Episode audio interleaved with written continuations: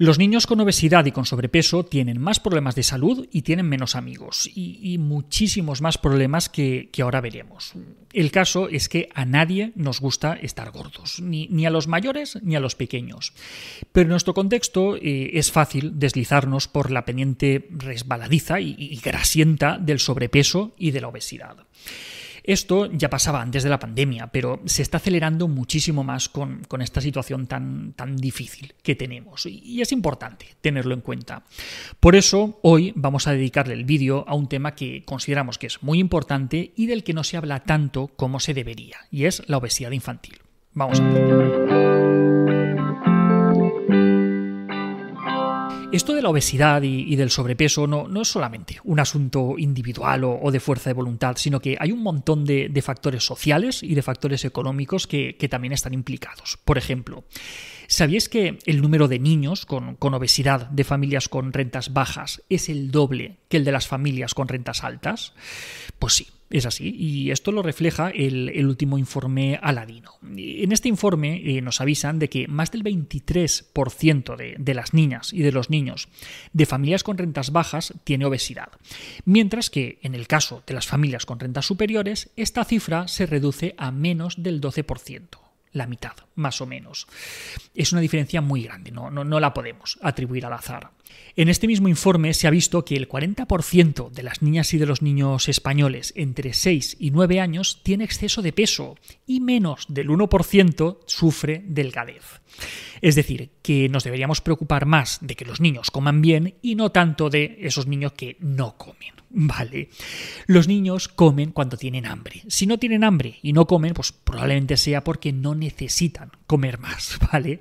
Tranquilidad. Te- tenemos que dejar de, de achuchar a los niños para que, para que coman y preocuparnos más de que no coman lo que no tienen que comer. Es decir, bollería, papas, chuches, pasteles, refrescos, zumos y, y demás guarrindongueces que, que por lo general, pues, sabemos que no tendrían que comer ni ellos ni nosotros. Un dato preocupante es que una amplia mayoría de los padres de los niños con exceso de peso ni siquiera son conscientes del problema. Más del ochenta y ocho por ciento de los padres de niñas y de niños con sobrepeso consideran que el peso de sus hijos es normal, pero esto es algo que también pasa en los padres de niños con obesidad.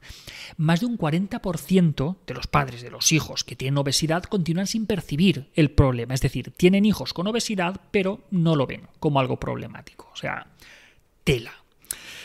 Con este panorama, eh, la O M S eh, advierte de que la obesidad y que el sobrepeso eh, pueden considerarse ya como una epidemia a nivel mundial.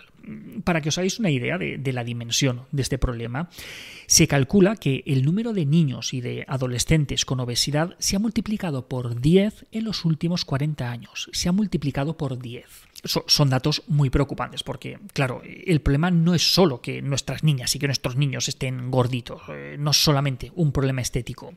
Es que es un problema de salud muy importante. El sobrepeso y la obesidad infantil tienen consecuencias que a veces no se manifiestan hasta la edad adulta. Por ejemplo, enfermedades cardiovasculares, diabetes, artrosis, eh, algunos tipos de cáncer. Y ojo, no solamente a nivel físico. Eh, el sobrepeso y la obesidad también se suelen asociar con más riesgo de problemas sociales, problemas psicológicos, emocionales. Eh, pues lo que decíamos, que estos niños eh, suelen ser objeto de burlas, eh, son excluidos de las actividades en grupo. Esto les lleva a problemas de autoestima, a percepción negativa de su imagen corporal, eh, trastornos de la conducta alimentaria, depresión, eh, o sea que no se queda solamente con temas puramente físicos. Entonces, pues quizá eh, deberíamos ser más cuidadosos con la dieta y con el estilo de vida de, de nuestros peques. Estamos hablando de su salud. Entonces, si os he convencido de, de la importancia de vigilar la alimentación de vuestros peques, pero todavía no tenéis muy claro por dónde empezar, pues vale, calma. Os traigo algunos recursos que os pueden ayudar y que os van a venir muy bien. Va, vamos a verlos. Este os lo tenía que enseñar primero por lo bonito que es y además porque está recién salido del horno. Diana Oliver es, es periodista y acaba de sacar esta chulada de libro, que está ilustrado por Carmen Saldaña, que, que ha hecho unos dibujos preciosos. Además, eh, viene con un prólogo De, de nuestro amigo, el, el nutricionista Julio Basulto, que es toda una autoridad para, para hablar de estos temas. Es un libro eh, muy atractivo, muy bonito para, para ver con los peques y seguro que, que, que, vamos, que os va a encantar a toda la familia y con el que todos podemos aprender un montón. montón. Luego tenemos eh, Se me hace bola, y el escritor eh, es Julio Basulto, que es el mismo que prologaba el, el libro de, de Diana Oliver, y para mí este libro es, es, es un imprescindible cuando, cuando hablamos de, de alimentación infantil. Este libro eh, ya va por la octava reimpresión y seguro que, que tendrán que imprimirlo muchísimas más veces, porque es que es una pasada. En este caso viene con prólogo del pediatra Carlos González, del que sabéis que, que siempre recomendamos sus, sus libros, como por ejemplo pues, el siguiente que, que tenemos que recomendaros, que es el de Mi niño no me come.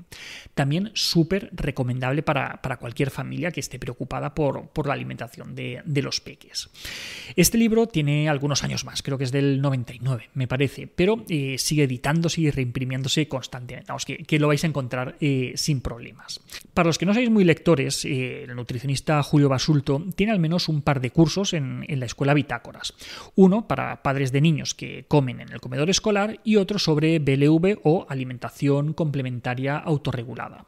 Allí eh, podéis encontrar también el curso de, de Griselda Herrero sobre alimentación emocional, que, que también es muy recomendable, o el de Miguel Ángel Lureña sobre cómo hacer una compra saludable. Todos esos cursos muy recomendables.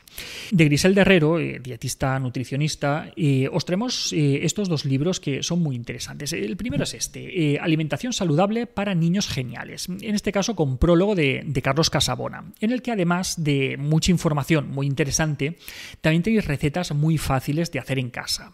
Ojo, atención con las cremas de frutos secos. Eh, ella dice que con cacahuetes, pero ch, hacedme caso a mí. Yo os digo que probéis con diferentes frutos secos, especialmente con anacardos, ¿vale? Crema de anacardos. Guardaros eso en la cabeza, que en nuestra casa triunfa mogollón. Y también este otro, también de, de Griselda Herrero, que lo hace en esta ocasión con Cristina Andrades, ¿vale? Ella es, ella es psicóloga y en dos mil diecinueve publicaron este libro titulado Psiconutrición. Este libro pues, nos ayuda a tener una relación más saludable con, con la comida, y aquí lo que hacen es que destacan el papel de las emociones y de los aspectos psicológicos de la obesidad. Y pues eso, nos invitan a comer de una manera más saludable, más consciente, digamos. Es un libro súper recomendable. Bueno, y, y estos dos yo creo que, que no requieren ni, ni presentación, porque mmm, creo que, que muchos de vosotros ya, ya conoceréis los, los libros de, de Juan Yorca. Y si no le conocéis, podéis correr a buscarlo en redes sociales, porque tiene mucha actividad y, y pone un montón de, de recetas que, que seguro que, que os encantan. Y nosotros acabamos de descubrir, gracias a él en casa, el caqui a la plancha. O sea, una locura. Lo tenéis que probar. Pero bueno, de momento, que yo sepa, tiene estos, estos dos libros que son súper recomendables. El primero, Sin Dientes y Abocados. Y como su nombre indica, es una guía de iniciación al B L V y está centrada en el primer año de vida. Y el segundo sería En Boca de Todos. Este ya sería para, para toda la familia, para a partir del primer año de, del bebé. La gracia de estos libros es que pues, aquí encontráis un montón de ideas, un montón de recetas para que toda la familia, pues, para que podamos comer un poquito, un poquito mejor. Y bueno, yo creo que, que por hoy ya os he traído un, un montón de ideas y, y un montón de, de recursos. Os dejo en el post y en los comentarios del, del vídeo eh, los enlaces tanto a los libros como a los cursos que hemos comentado, y también pues, enlaces a, a los perfiles de De, de redes sociales, de, de todos los autores, para que les podáis fichar y que les podáis seguir. Y hasta aquí otra píldora de psicología. Si os ha gustado, podéis ayudarnos compartiéndola. Además, ya lo sabéis, tenéis muchos más vídeos y muchos más artículos en el canal de YouTube y en alberto soler punto es. Y en todas las librerías, nuestros libros Hijos y Padres Felices y Niños sin Etiquetas. La semana que viene, más. Un saludo.